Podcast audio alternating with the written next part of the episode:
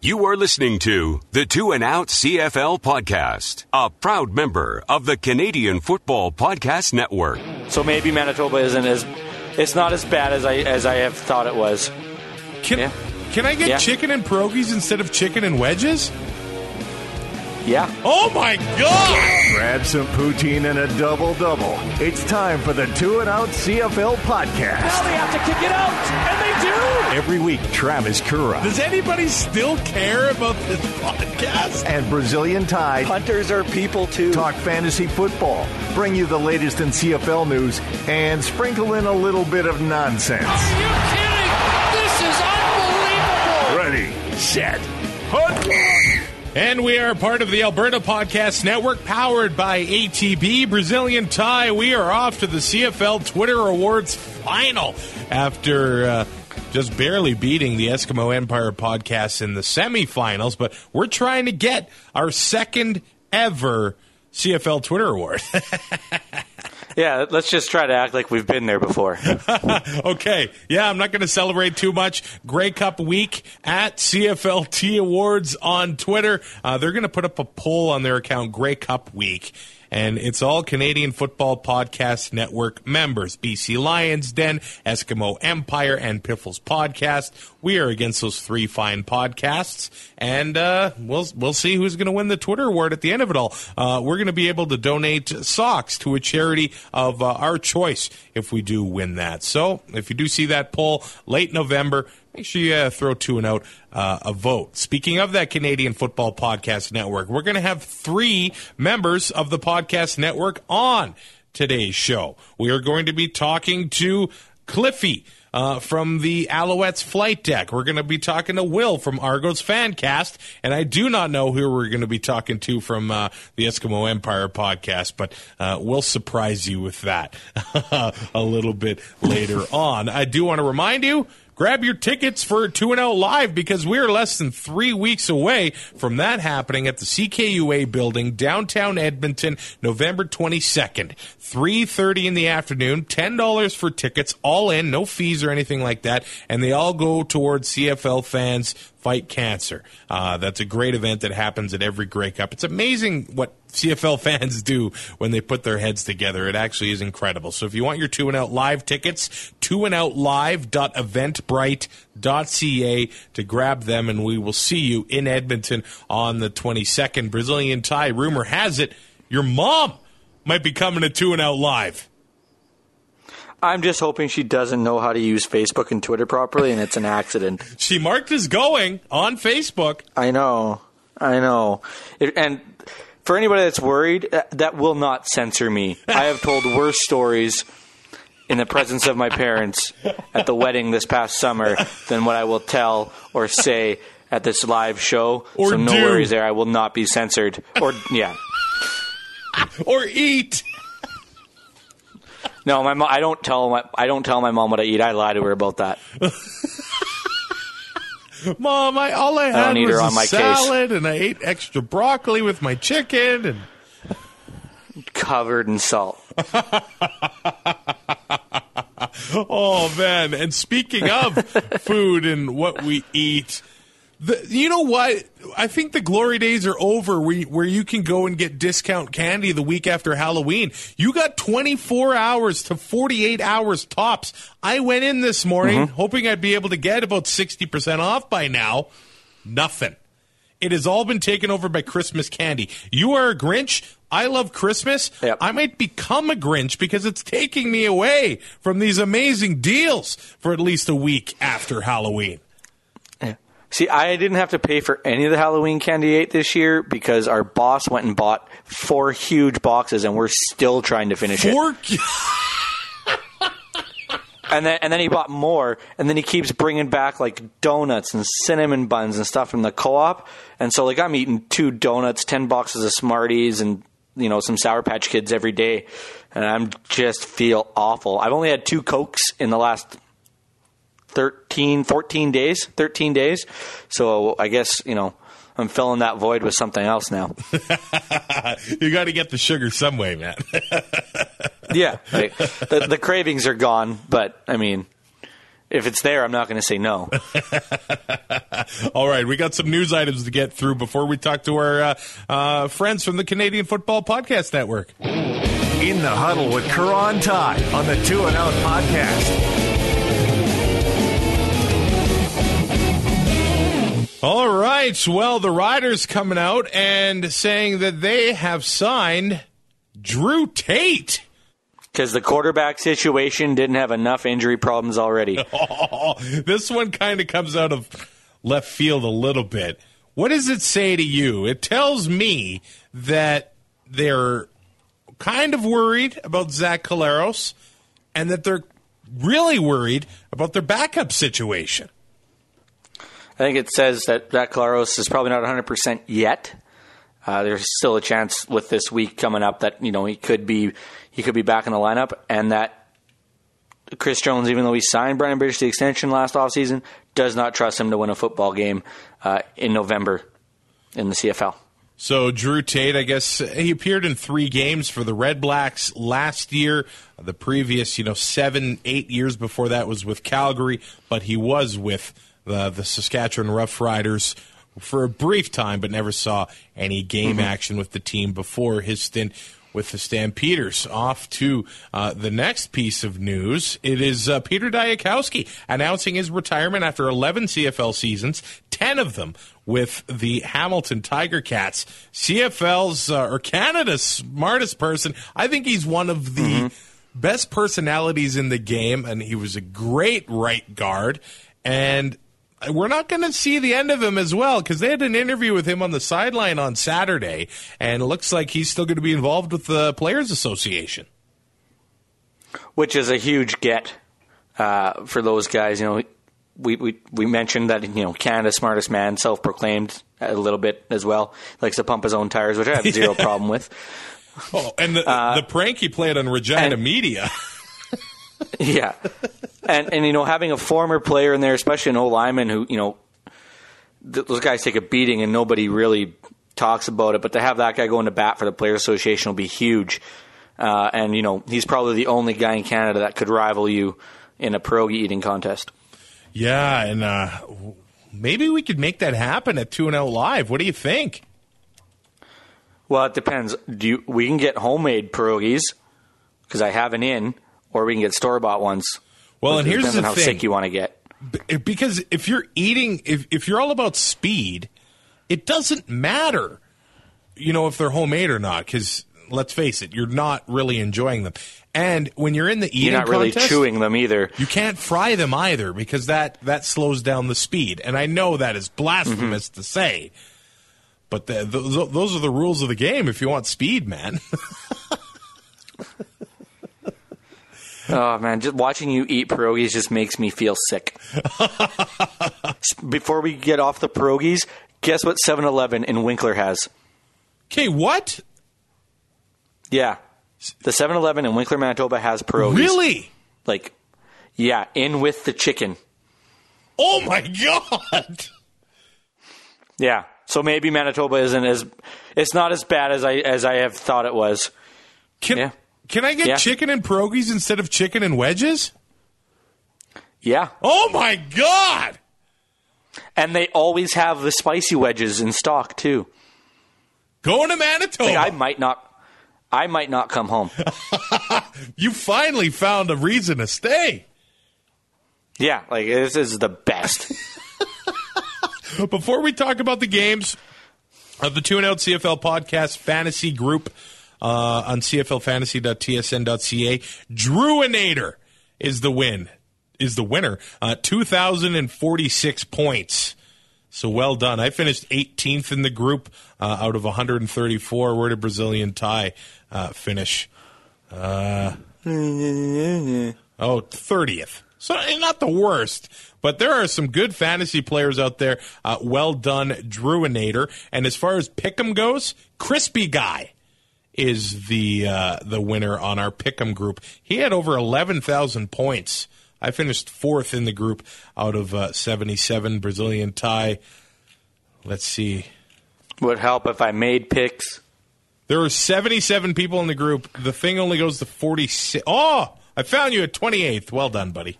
Well done. Yeah, that's not bad. That's top 30. Let's uh, quickly go through the top fantasy performers of the season per position. Uh, well, we actually had a tie. Really? Uh, for receiver for receiver Wow. uh, between Duke Williams and Brandon Banks. They both got a 311.9, uh, which is crazy. No kidding. Uh, Andrew Harris, your top running back at 308.1. Uh, William Powell at 243, so he's a little bit behind him there. Uh, and as for quarterbacks, of course, Mike Reilly blew everybody away with 444. Uh, Jeremiah Masoli, though, came in at second with 343.8. Uh, and just put that in perspective, like Bo Levi Mitchell had 317 fantasy points just from his passing, while Mike Reilly had 306.5. wow, that's But Mike Reilly had interesting. 100 th- Mike Reilly had 137.5 points from his rushing attempts, where Bo Levi only had 10.8. That's interesting. Yeah. And then as for the defenses, uh, the top four uh, fantasy defenses are all playoff teams. Uh, Saskatchewan with 193, Winnipeg 169, Calgary 153, and Ottawa 118. They actually tied Montreal with 118, uh, which is kind of surprising. Everybody's kind of grouped close after that. BC, Edmonton, Hamilton, all within 11 points of each other. And then Toronto brings up the rear with 69 points to end the year. Hey, oh. Join Two and Out for CFL Fantasy and CFL Pick'em and show Kura and Ty what you got. They are who we thought they were. Just click CFLFantasy.tsn.ca Enough of talking about it. There has to be consequences. and Pick'em.cfl.ca.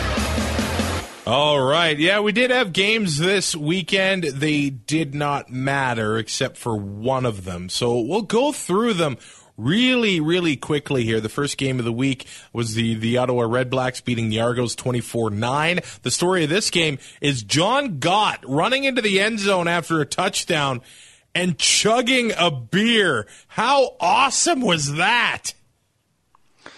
Envious.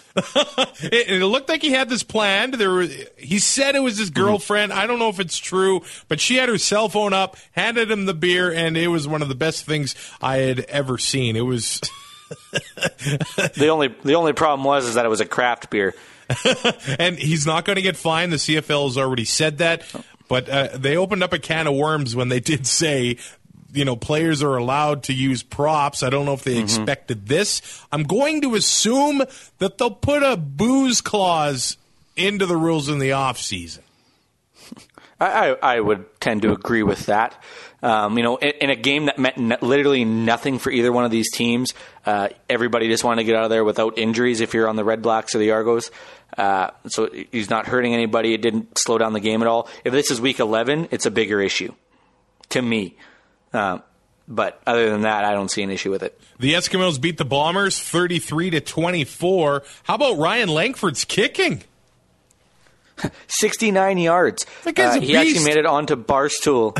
he actually made it onto Barstool in the States. Pat McAfee uh, had an Instagram video and, and tweeted it out too. So, I mean, that's just more publicity this week from, from another guy uh, in the CFL. Andrew. Harris finishes at the, as the CFL's leading rusher. Of course, William Powell didn't play on Friday. They just gave Harris the ball twice. He got his yards, and uh, he's the leading rusher this season. That's like pulling a guy to keep his average up Yeah. so he can win the Triple Crown. Yeah. Uh, Montreal beats Hamilton 30 to 28 after Lirim Hajrullahu missed a field goal to end the game. They're going to want some better uh, performances from Hajrullahu in the playoffs, but the Owls finished the season on a, on a two game winning streak. The, the end of that game was the prime example of trusting your defense. Like you know, we always say like, why are they kicking? And you know, there's there's not much time left, or you know, they're they're going to be able to run out the clock. Well, Montreal made a mistake. Hamilton was in a position to win the game, and it completely blew up in their face. Calgary beats BC 26 to 9 to clinch first place in the Western Division. It sure looks like Bo has figured out how to play with this group of uh, receivers. Um, and amazing tributes to Wally Buono and very, very well deserved, I will say. Uh, more practice time and, and more gameplay with the same group that he's had now for a couple weeks. Uh, you know, injuries haven't played a big part as of late, other than the guys that are in there are only in there because of injury. And as for Wally Buono, I mean, what, what more can you say? Uh, you know, leading winner or leading leading the group of coaches in wins. Uh, you know, his winning percentage is way up there, and, and five great cups. Like he, he's the greatest. There's, there's nothing else you can say about Wally. Yeah, what can you say about the GOAT. We're going to introduce our first guest right now, Cliffy D. Pine, the author of Al's Alternative and co host of the Alouettes Flight Deck podcast, also a member of the CFPN. Now, Cliffy, I know you're traveling home to Montreal uh, after the game you were at on Saturday. Uh, the Als finished the season on a two game winning streak. How is the feeling in Montreal heading into uh, 2019 in general? In general, it's it's a little hard to say because it was definitely good to finish on a relatively high note. Yeah. But I still see a lot of I see a lot of potential with this particular nucleus, but there's still a lot of unanswered questions. And I think this long this off season is going to be really long in the sense that there's still a lot to get figured out. But I I I, can't help but feel a little bit positive, so long as the pieces that are in place right now are given the chance to grow and we saw the potential of that uh, not just uh, last night, but also in the game against Toronto to finish the home uh, home series. I I got to admit, I'm really curious to see what's going to happen as far as uh, team the direction this team goes and uh, what the future holds. So, uh, I mean, we started the season with Drew Willy as the team starting quarterback. Of course, Jeff Matthews was there, Antonio Pipkin. Now, heading into 2019, there's Manziel, Pipkin, Vernon Adams, Jeff Matthews, all under contract. Uh, as of right now, anyway. Do you have any optimism at the quarterback position, maybe more than you did earlier this year in June? Well, I got to be honest with you. I didn't know what to make of Manziel. I'm, I, I wouldn't, I won't say I'm on his, his bandwagon per se, but obviously I want him to do well because if he does well, that means the Alouettes are doing well, and that's what I want above all else.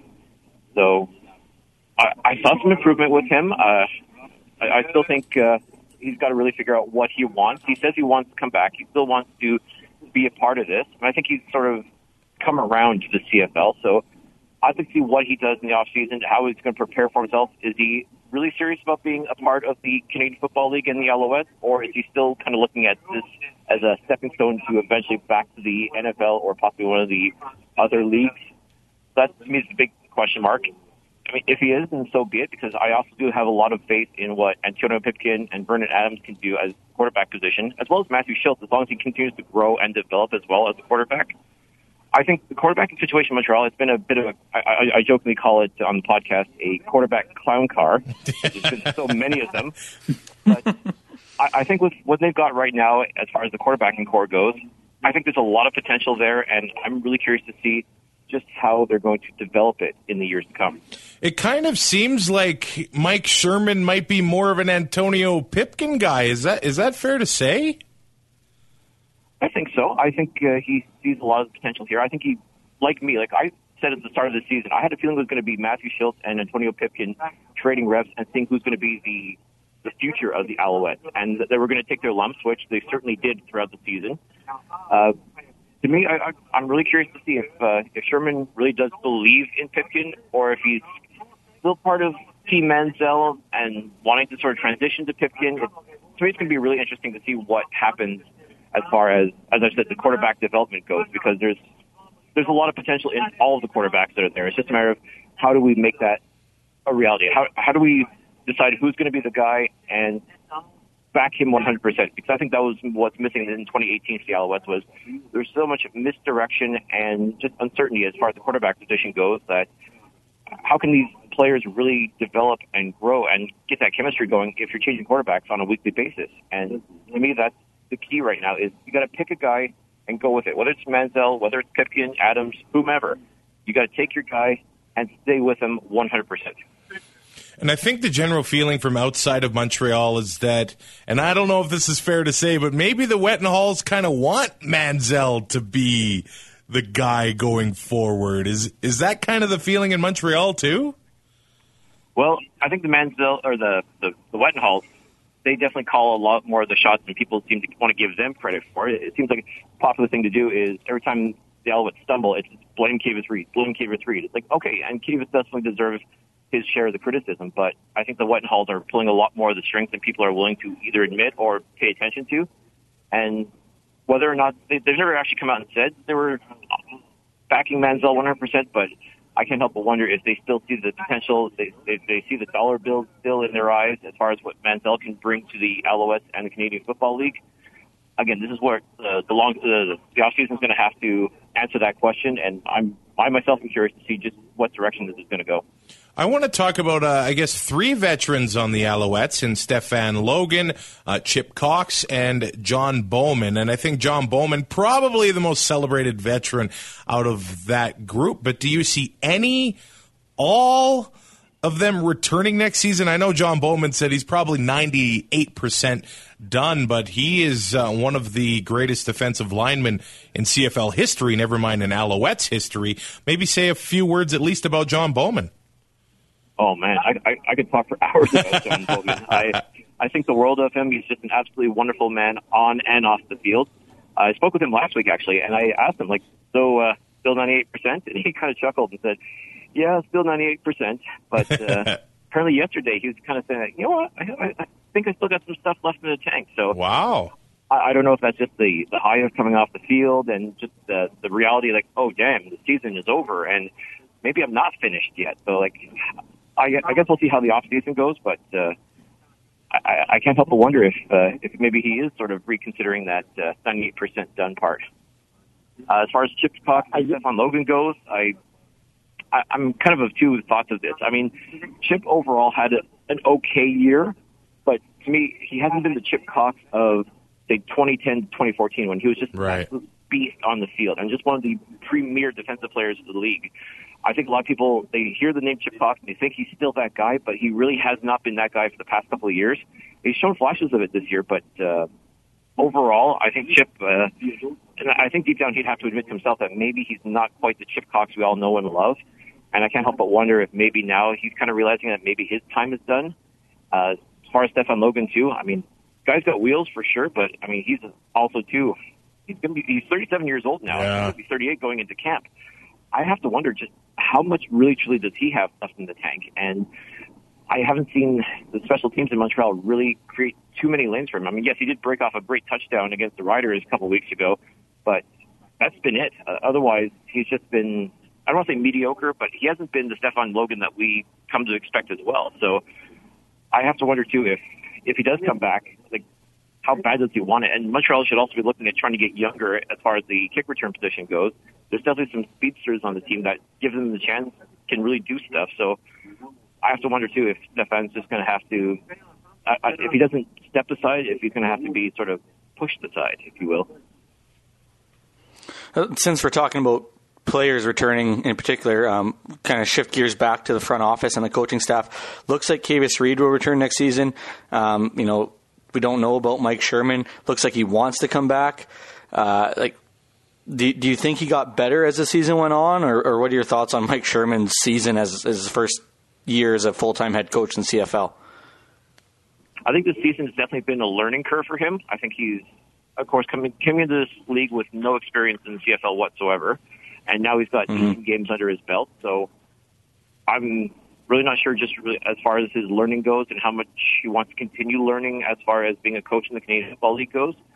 So it, it's really hard for me to say. Part of me wants to say like, uh, ideally this position should have gone to someone with more CFL experience, but these players do respect him and they do believe in him. I've asked them numerous times, like, is the message getting through? It's like, yeah, it's getting through. And then, but the wins aren't coming through. So I think a lot of it is they want to believe in him. They want to believe in the message that he's providing them. It's just a matter now of getting that message across and translating it to success on the field. So maybe it's just going to take time. Maybe it's going to take a little bit of tweaking here and there. And I'm hoping too, if the team decides to keep Sherman, that he himself really truly commits to being a Canadian Football League coach, like really truly learning the nuances and really learning proper schemes that work better in the Canadian Football League versus to what he was used to in the NFL.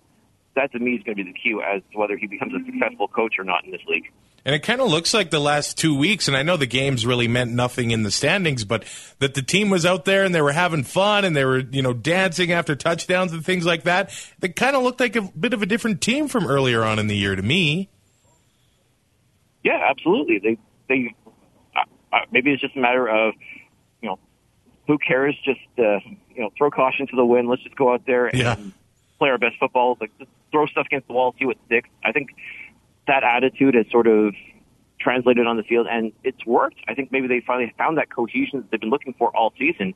And it's just unfortunate it took 16 games for them to find it, but maybe they can take that going into the off season and when they come back for training camp, remember what they had there and they can build upon that and just sort of again, little tweaks here and there because I think for the most part they were starting to finally get it down together.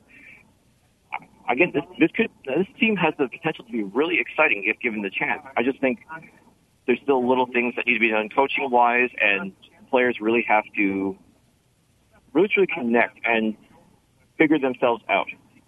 To me, that's the key. Like, developing that chemistry, and you saw that. Like you saw that this team looked like they were having fun. Yeah. This team looked like they wanted to be together, and even uh, uh, a um, couple of players on their Instagram stories. You see them interacting in the locker room and everything like that. For all the people that are talking about how Johnny Manziel's hated in the locker room, like, well, I'll tell you what, like Johnny looks like he's having fun with his guys. So, I if he's hated, man, these guys are doing a great job of hiding it. yeah. you know, I know Tyrell Sutton's a tough loss, but I mean, I think they kind of worked out because they got some good horses there in, you know, Stanback and Pittman. But I, I want to talk about uh, going forward as far as just two more questions for you. It looks like next year they're going to be lowering capacity at the stadium by about 3,000 seats. Uh, what do you make of this? Um, and I know the team has struggled, and obviously that affects uh, attendance, but it looks like they've got a lot of cool ideas going there. I mean, they've got an all you can eat section. I want to know all about that and, you know, what they have going on to the stadium and is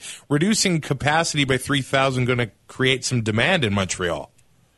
I think that's the hope is that by reducing it down to 20,000, that suddenly you make this team a hot ticket. And I guess it'll be a lot easier for them to open up seats if need be, if the demand truly is there. Because Yeah. right now, yeah, with the team not performing as well as it can be, you're only drawing 16, 17,000 fans stadium. It looks very sparse on TV. So I can understand why they'd want to streamline it and just group people together so that it gives that impression of it being a more full stadium. And believe me, like even when the stadium only had 20,000 people initially, it was loud and it was rocking, but it was because the team was winning. So as long as the team can find a way to win games on a consistent basis, fans will come back and they'll come back, they'll make noise and the demand's going to be there again. It's just a matter of you got to give Montrealers an exciting product to watch because they want to cheer on a winner. They don't want to sit there and watch a team just step all over themselves.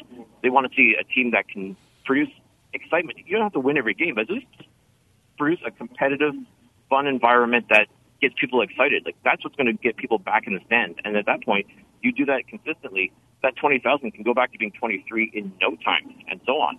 And finally, uh, we're looking ahead to 2020 now. Uh, Herb Zurkowski tweeted today that it looks like some Owls brass are going to be in Toronto on Tuesday, making its bid for the Grey Cup in 2020, being at the Big O. And I, I've heard people talk about it, at least out west, saying, you know, if there's a uh, a threat of snow or anything like that at the Big O, that the roof is just not safe and a, a Grey Cup wouldn't work. What is the situation with Olympic Stadium? Are there some renovations planned? Have they done some work? Uh, what's happening on that front as far as hosting a Grey Cup game? Well, that has always been the concern is that the roof, the, the structural stability of the roof at Olympic Stadium.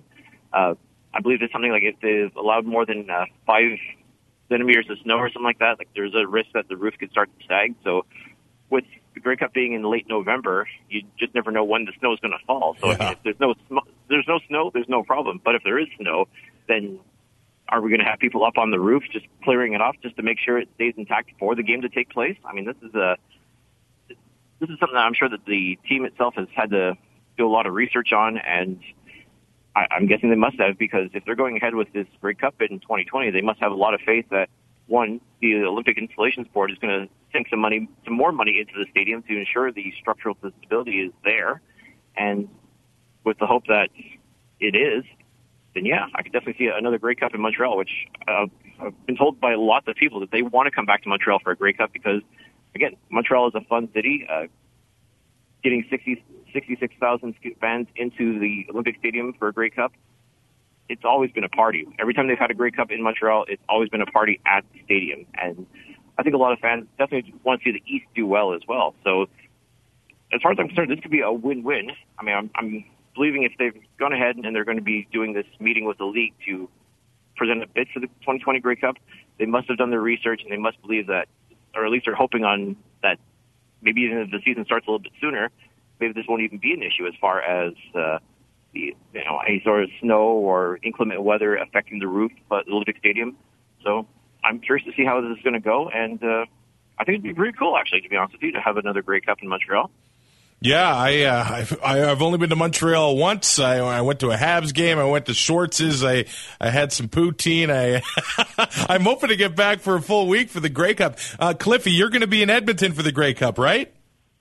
Uh, still actually a bit of a game time decision for me. Okay, awesome. I, I've got a, I still got to get my credentials and all that in order. So I'm, I'm, I'm hoping against I'm, that everything's going to work out. But uh, yeah, I'm, I'm definitely looking forward to seeing what uh, Edmonton's going to do this year as far as Grey Cup goes because I was there in 2010 for the Grey Cup and had a blast. And now we've seen how the league has grown in like nine years almost.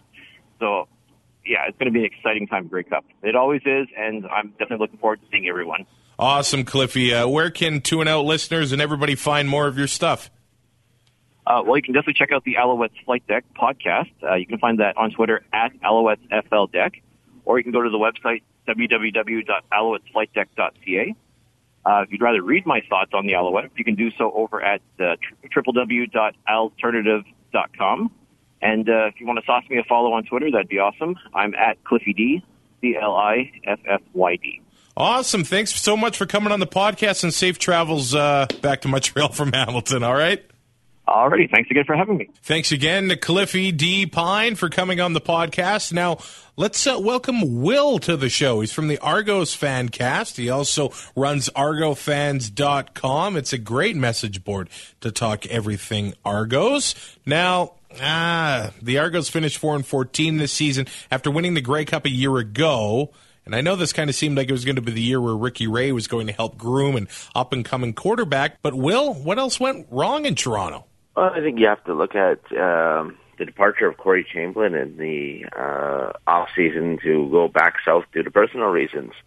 This happened fairly late in the off season, and the the Argos were forced to promote Mike Archer, who had, I guess, done a good job with the linebackers in 2017, but had very uh, he had little CFL experience beyond that one year, and um, the defense just never got on track uh, the I think if you look at some of the stats, they had the fewest sacks in the league. They allowed the most passing yards, and I think they allowed the most rushing yards. So if you have to point at one specific area that really stuck out, you know, after the Ray injury crippled the offense was the defense. And I guess that just shows how you know, valuable Chamblin was as the D coordinator last year. And I know there were some injury issues with, you know, Bear Woods and things like that, but uh, I think Chamblin might have done a lot with what he was given a year ago. Yeah, sort of my hope was that even though Archer was inexperienced, I kind of figured that the other veterans they had on Yeah. defense would make up for that, but that wasn't the case. So a day after the season, uh, normally this stuff happens, you know, after the Grey Cup, but I mean there were still games to be played in the season, and Toronto relieves Marc Trestman of his coaching duties. Are you are you a bit surprised of the the timing of it all? Yeah, I mean, it, apparently they did it at two o'clock in the morning. Uh, Wow. Saturday morning, and uh, we were sort of uh, expecting there. You know, the Argo fan base expected there to be some changes. I don't think they expected it to be quite as soon as it it did. Uh, so certainly the timing was a surprise, not necessarily the move that was made, though. Yeah. Now I, I know we won't know the full story, but talk about some of what went wrong with Trestman. I know we've heard that Trestman hasn't jived with MLSE. I'm sure Popp didn't like Trestman switching to McLeod Bethel Thompson so quickly. Uh, the Duron Carter situation seems like a lot has gone on here. I- I think he really couldn't adapt to the, the injury situation that presented itself.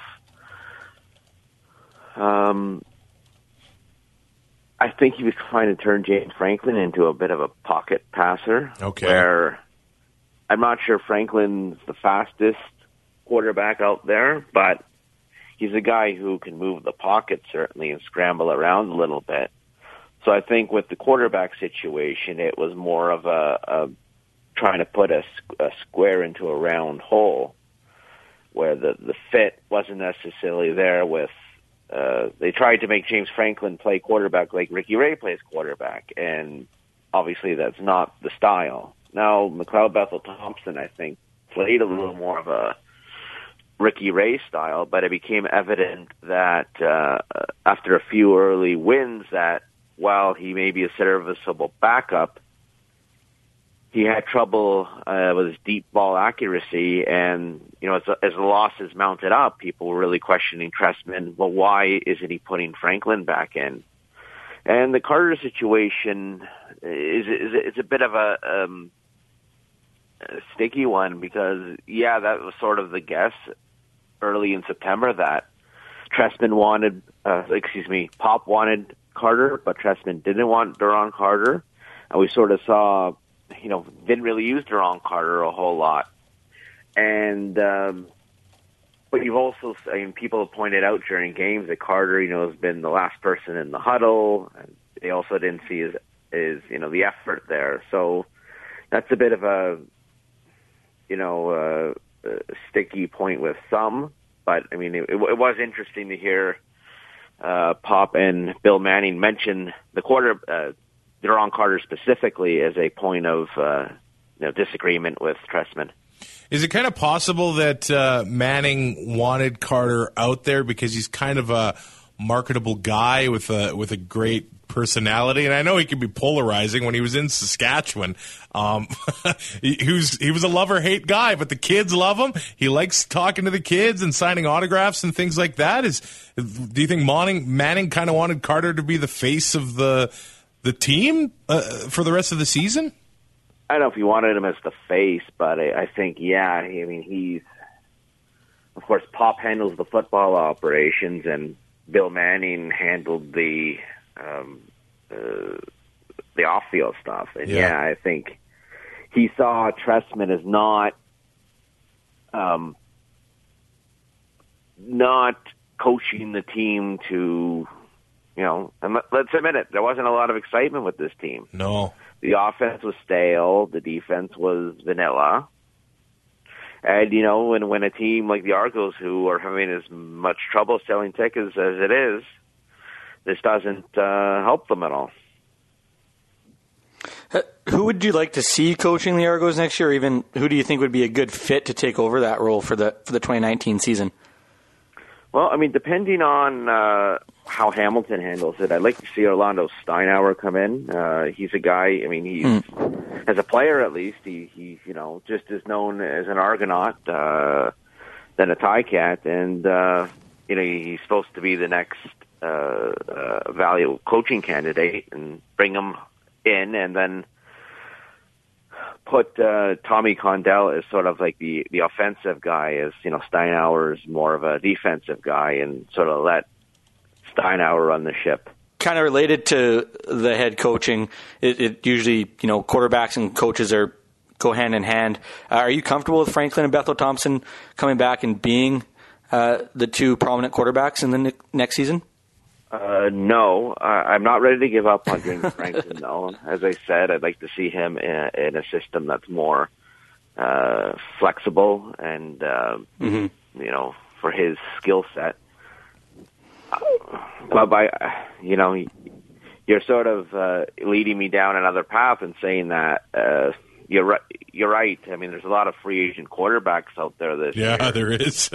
um, and you know, may not be wise for the Argos to pass up on one of them, especially if. Um, yeah, it kind of seems like Mike Reilly would be a guy that would probably get nine offers. yeah, heading into next season, I think everybody would like him. It's easy to say that. I think. Oh, for sure. Uh, Ricky Ray is pondering his future right now. Of course, he got hurt Yeah, I guess in week two against Calgary, and I, we can argue about whether he should have been in the game or not because I think they were down Right. 33 points. Yep. Do you do you think he'll be playing anywhere next season? I I really hope not. Do you do you think he should have played this year at all? It, it kind of seemed like, I mean, Henry Burris went out on top the year before, and Ricky Ray could have done the same. I, I kind of would have liked to have seen that. Uh, yeah, in, in theory, I sort of was of the opinion that you know play one more year, groom Franklin, and then Yeah. Franklin can start in 2019. Uh, the difference, I think, with with Ottawa that one year is you had Trevor Harris waiting in the wings, whereas the Argos didn't necessarily have someone who was quite as proven. Right. Uh, I sort of was, you know, try, you know, and, and remember the beginning, of the, you know, preseason, the Argos were a, a trendy pick to come out of the East. They So- were. Yep. So it, it's yeah, at high, high, you know, obviously hindsight says no, he shouldn't have come back, but I had no problems with him coming back at the time. Uh, what do you know about the changes at BMO Field heading into next year? Kind of, uh, are they going to go with a turf grass, like sort of hybrid? I know people want the end zones to be changed, but it doesn't Yeah. look like that's going to happen, does it? I think they're changing the the, the turf uh, entirely because I saw a picture and it's all been sort of ripped out. Oh, already? Yeah, and, and Popp, I, I guess they they did talk with Jim Popp when they were like consulted with them about the grass.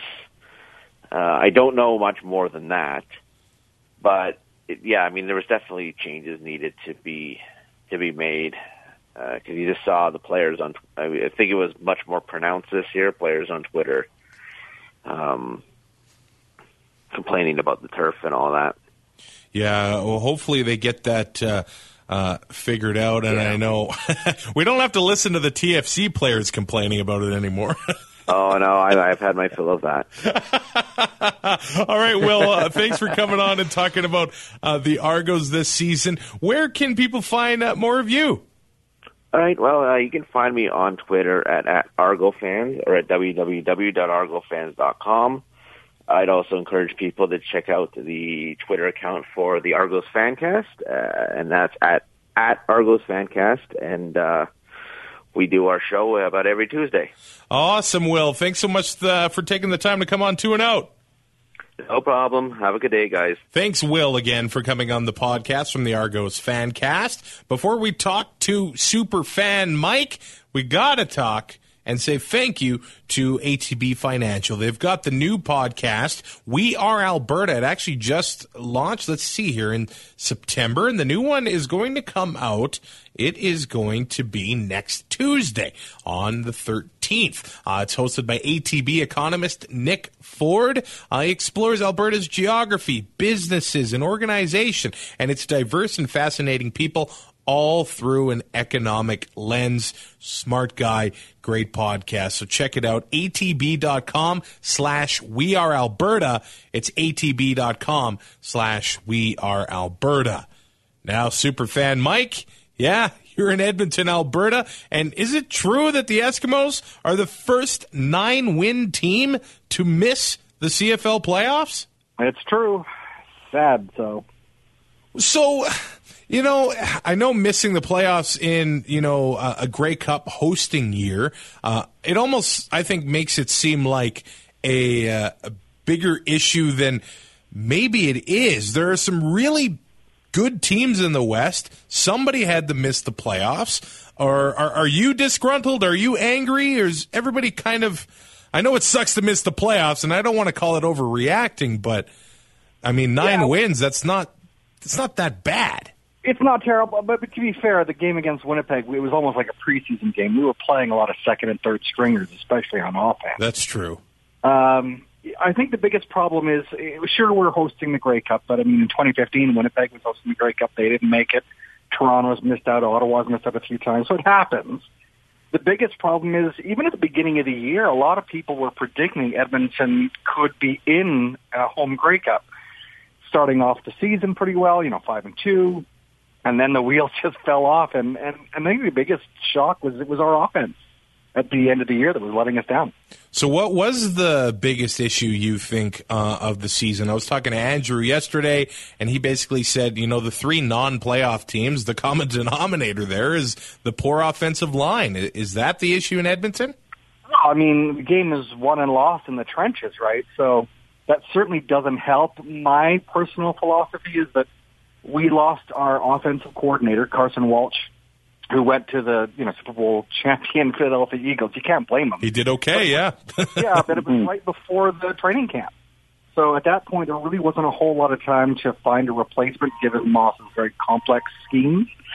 So he kind of took the reins himself, and I think if he had uh, had an offensive coordinator, he's, a he's got someone to bounce ideas off of who can say, no, you don't kick a field goal on first down. Um, but uh, you know, not only that, but they can focus specifically on the offense and allow Maas to sort of manage his coordinators and everything else. And speaking of issues, there is a lot of questions heading into the offseason, uh, including MOP and franchise quarterback Mike Reilly.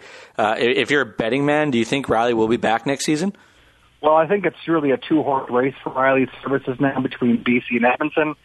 Um, Edmonton's mm-hmm. advantages are that uh, this is his team. He's basically it's yeah. been built around him, and it's been built from the ground up from 2013 till now.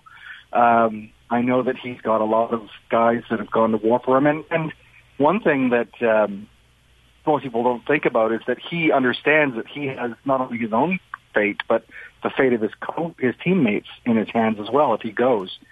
Of course, the advantage to BC, he's very close to his family. His best friend would be his backup, and uh, if you listen to his MOP speech, the first guy he thanked was Ed Hervey. Wow! Mm-hmm. Do you see any? Yeah, that's crazy.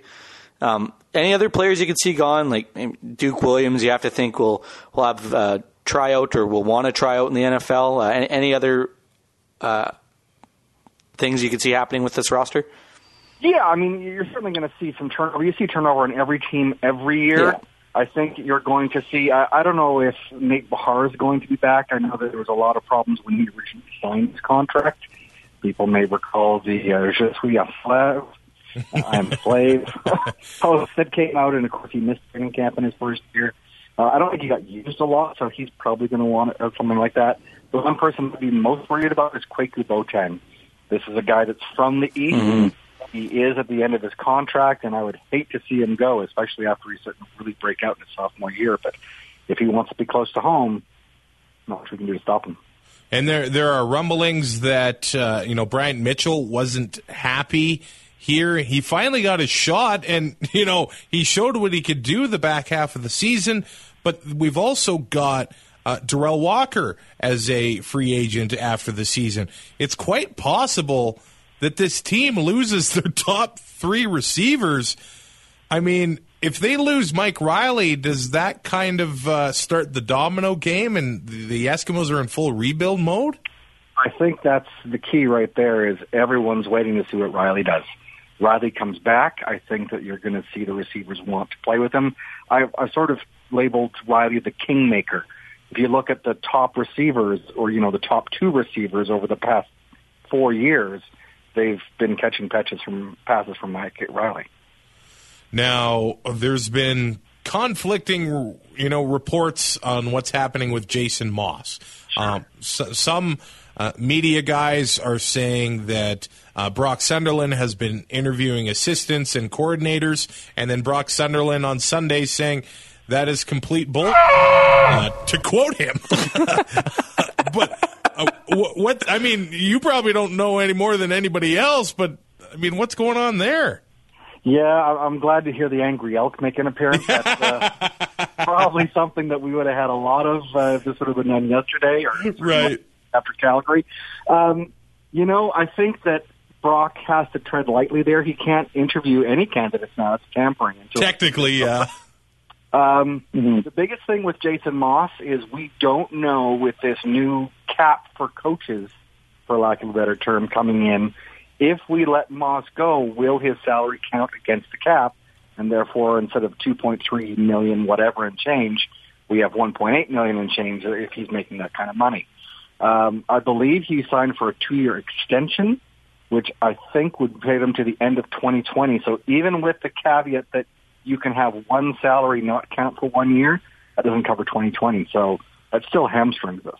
It is a very interesting thing to see if they put this into place because coaches they usually do get fired with you know a year left on their deal because coaches and GMs don't like to go into a season as a quote unquote free agent, right? You don't want to have that lame duck last season for sure. Mm-hmm. So yeah, J- Jason Gregor says that that they haven't technically voted in this personnel cap. It'll probably happen, but we don't know if you know if somebody gets fired if they're still going to count towards it or not, or if they're going to sort of have a uh, you know one exemption in five years or something like that.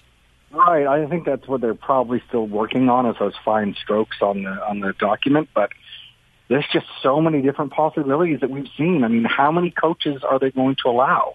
How many coaches are in Saskatchewan right now? Yeah, I, I heard they have a meteorologist. They, they they have a weather guy, so Jones knows what's going to happen on Sunday. Like it's it's insane what they do there.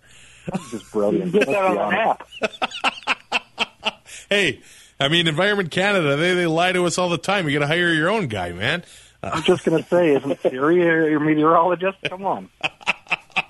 so when I read, you know, online from Eskimo fans and even, you know, the message board, esksfans.com, Yep. there are fans that want Len Rhodes gone. And it seems like there are a lot of Eskimo fans that want him gone. And it all stems back to the firing of Ed Hervey.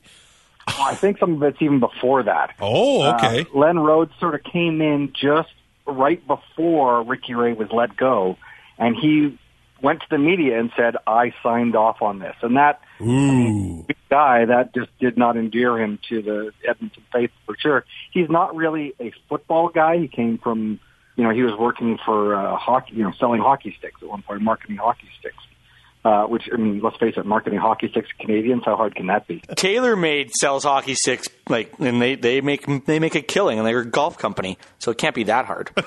yeah, well, that's just it, right? So uh, that was, I think that was sort of the beginning there, and then letting Ed Hervey go, who was very popular, being a former Eskimo, being a lifetime Eskimo as you were, living in the community around that kind of thing. So uh, that certainly hasn't helped. And I, I just don't think when he let Tillman go, uh, he said it was for no specific reason, which I think was a misquote uh, or mis- a slip of the tongue for sure. I I think he, what he meant to say was there was no one specific reason. It was a bunch of things, but of course the media took it and ran with it. And then when they let Hervey go, it was, you know, again, saying winning isn't everything. He, maybe he's not good at these press conferences. Well, that's just it. You know, you don't see a lot of presidents from other teams. I'm not sure why you're seeing Rhodes as much. Wow. So, yeah, he seems like he's uh, kind of front and center, and I know fans kind of accuse him of being out of touch with, you know, getting, you know, I don't know, some older rappers uh, to play halftime shows and things like that. But I don't know. I kind of give him credit for trying something. Uh, it's better than the old, you know, super dogs running around the end zone, isn't it? Hey, I love those dogs.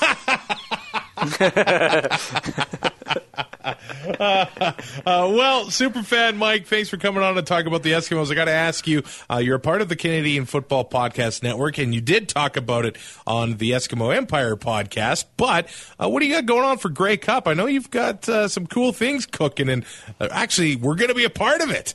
Absolutely. The uh, finalized uh, product just went off to the printers. We are producing for the first time ever Canadian Football Podcast Network trading cards. I love this. You can get uh, a trading card of all 33 of your favorite podcasters, plus uh, team cards for each podcast. Uh, it's going to be available at Grey Cup and then through your uh, favorite podcasts and everything else. And uh, I think it's just going to be a lot of fun, just something to remember Grey Cup by. And uh, you never know, maybe someone will come up and get a Travis autograph. I gotta say, man, I uh, my card might be worth like you know fifty cents because it. I am eating a foot long hot dog from BC Place. It is one like if I was going to be on a card, in which I now am, it's exactly what I want. Exactly. I I think both of our cards pretty much summed everything up. you know, the Lions Den one's going to be a great one because uh, Mojo Kemp's, you know, posing as a cheerleader, so that'll be a popular one, I'm sure. I know what he means. I cannot wait to see all of these uh, super fan. I almost called you Superman Fike or super, Again. Uh, thanks for coming on. And where can we get uh, more of you, the podcast, and everything else you do uh, for the Eskimos?